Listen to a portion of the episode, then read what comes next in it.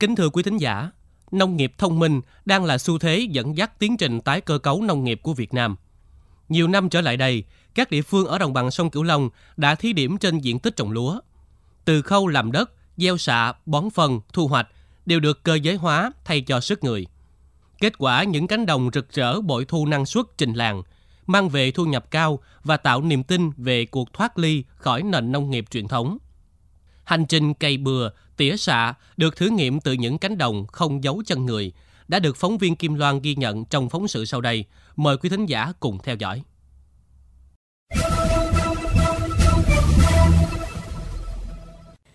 Trong tiết trời se lạnh lập đông, đồng lúa xanh bước vào giai đoạn làm đồng. Trà lúa nối tiếp nhau rộng mênh mông, mượt mà như dải lụa mềm uốn lượn trong sương.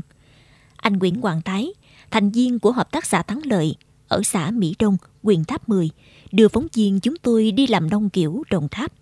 Anh Thái ứng dụng công nghệ 4.0 trong suốt quá trình sản xuất, từ gieo xạ bằng máy, quản lý sâu rễ bằng hệ thống bẫy đèn thông minh, phun thuốc bằng thiết bị bay không người lái, bảo tồn thiên địch. Chất lượng lúa đáp ứng được nhu cầu của đơn vị liên kết thu mua. Từ năm 2019, anh Thái và nông dân ở đây làm ruộng khỏe tre, ứng dụng máy móc từ đầu vụ đến khi thu hoạch, không còn phải bán mặt cho đất, bán lưng cho trời. Nông dân dù canh tác trên cánh đồng rộng lớn nhưng chẳng cần phải ra khỏi nhà, mọi thao tác chăm sóc lúa đều có thể thực hiện trên điện thoại. Anh Nguyễn Quang Thái bộc bạch. Thì ban đầu tôi cũng thí nghiệm thử 1-2 mẫu đầu tiên á, chứ không xịt hết đất. Rồi tôi thấy hiệu quả rồi tôi sử dụng hết đất luôn. Thì làm công ty thì cũng an tâm vấn đề đó. Ngày giờ người ta cho mình hay cắt, tiền bạc thì tới giờ công ty báo về điện thoại mình ha, điện anh em nhân viên ta cho hay đó, rồi người ta chuyển khoản cho mình. Đồng Tháp là địa phương đầu tiên trong cả nước thực hiện đề án tái cơ cấu nông nghiệp theo định hướng thay đổi tư duy từ sản xuất nông nghiệp sang kinh tế nông nghiệp, mà Tháp 10 là địa phương được chọn làm nơi thí điểm mô hình cánh đồng lý tưởng. Sau Đồng Tháp có An Giang, chọn thí điểm tại Thoại Sơn, Sóc Trăng chọn thí điểm tại huyện Châu Thành. Tại những nơi thí điểm, hợp tác xã được thành lập để tập hợp nông dân và cánh đồng lớn cùng sản xuất lúa theo công nghệ 4.0, một hình thức canh tác lúa an toàn, hiện đại, đưa cơ giới hóa thay thế sức người và có liên kết từ khâu sản xuất đến tiêu thụ.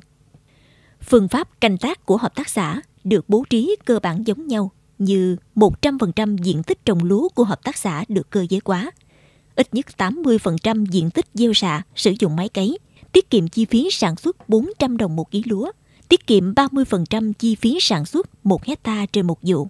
Nông dân phun thuốc bằng thiết bị bay không người lái giúp giảm lượng thuốc từ 20 đến 30% so với phun bằng tay. Trung bình mỗi ngày máy có thể phun được từ 30 đến 40 hectare, tương đương với khoảng 20 nhân công lao động, giúp tiết kiệm chi phí khoảng từ 2 đến 3 triệu đồng trên 1 hectare.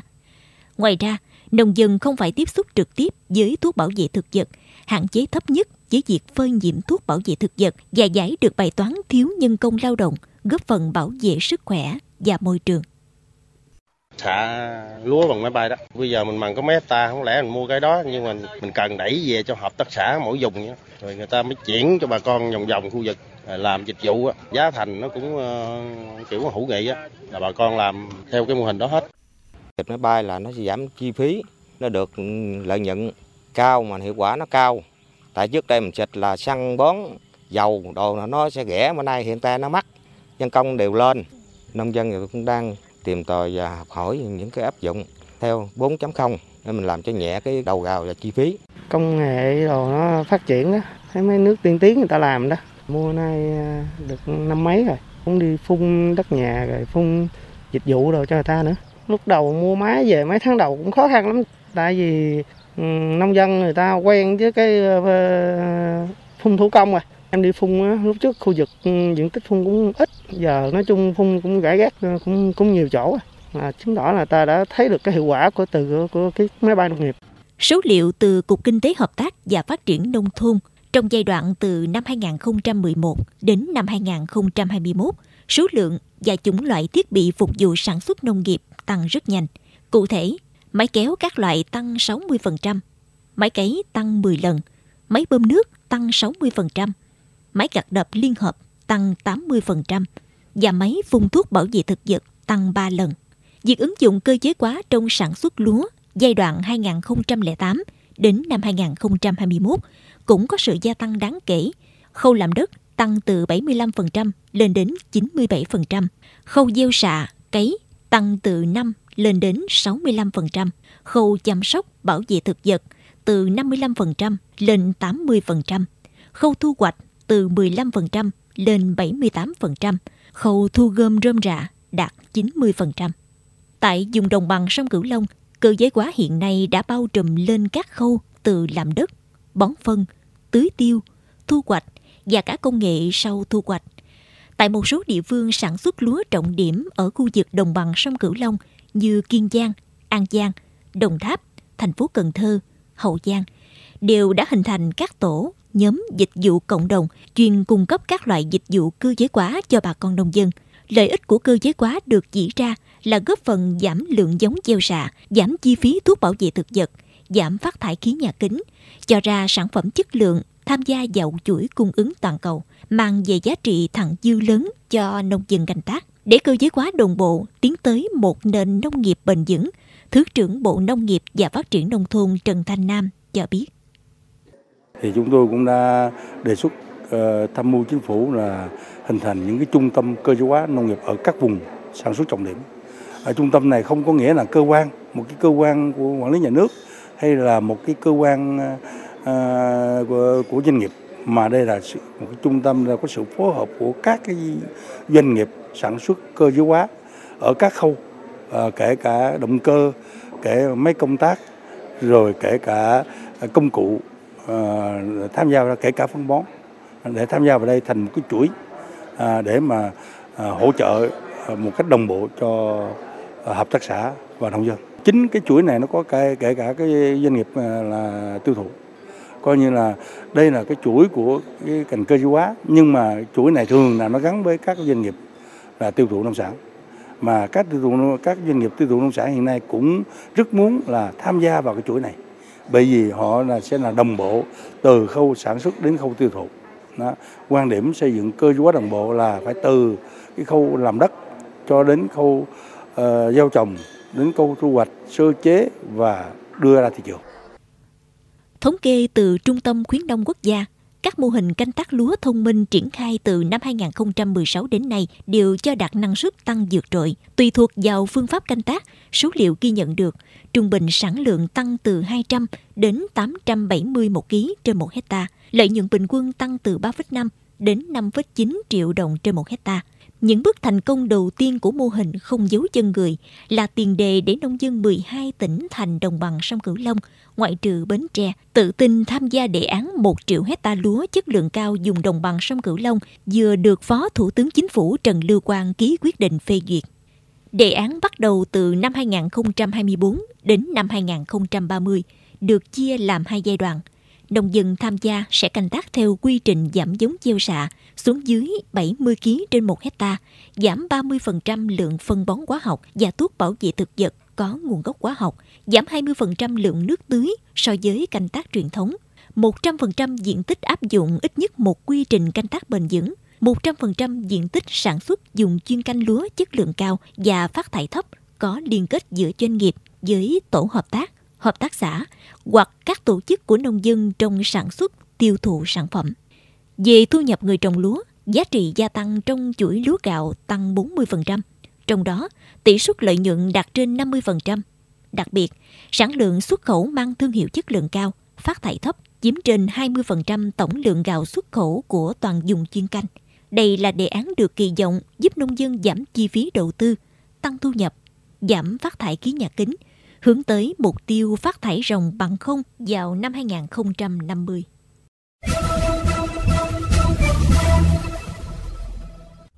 Quý thính giả thân mến, bức tranh cơ giới hóa ở vùng đồng bằng sông Cửu Long đã có rất nhiều gam màu tươi sáng. Với sự nỗ lực của các doanh nghiệp trong lĩnh vực cơ giới hóa, doanh nghiệp sản xuất lúa gạo, đặc biệt là tinh thần dám đổi mới, sáng tạo của bà con nông dân. Tuy nhiên, cơ giới hóa tại đồng bằng sông Cửu Long vẫn còn thiếu đồng bộ, và đòi hỏi bộ, ngành, doanh nghiệp và nông dân phải đi đến cùng của công nghệ cơ giới hóa để từng bước đưa phương pháp này làm nền tảng cho nông nghiệp đồng bằng sông Cửu Long thay áo mới. Đây cũng là quan điểm thể hiện qua bài bình luận sau.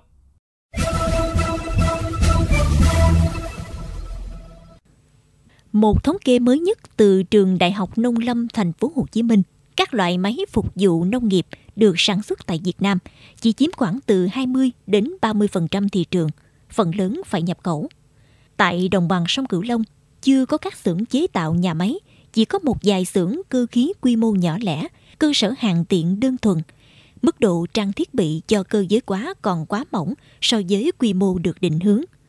Bên cạnh đó, nguồn nhân lực không đủ đáp ứng, người sử dụng và điều khiển phương tiện cơ giới hóa chưa được đào tạo, tập huấn. Đơn cử như việc tổ chức đào tạo, cấp chứng chỉ hành nghề cho người điều khiển thiết bị đon, tức là máy phun thuốc, vẫn chưa được tổ chức thực hiện sâu rộng do ảnh hưởng đến vấn đề an ninh quốc phòng và sức khỏe con người. Để cơ giới hóa bền vững thì buộc phải hoàn thiện về thể chế, chính sách.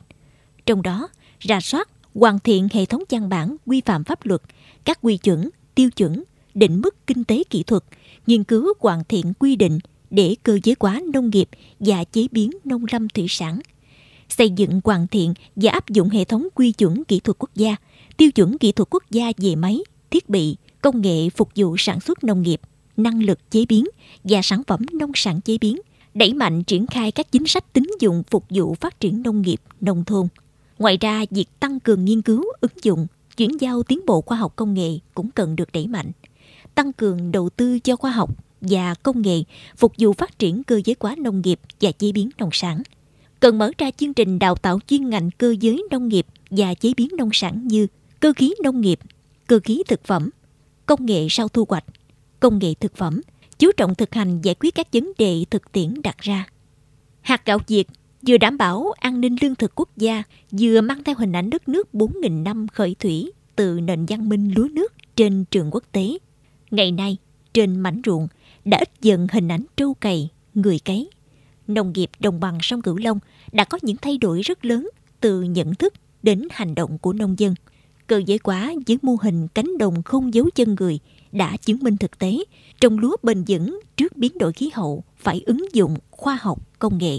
Cơ giới hóa đã đạt được bước thành công nhất định thì đừng nên để nó dừng lại ở phong trào mà phải được đi đến tận cùng của chuỗi giải pháp, làm chủ công nghệ, làm giàu từ sân nhà.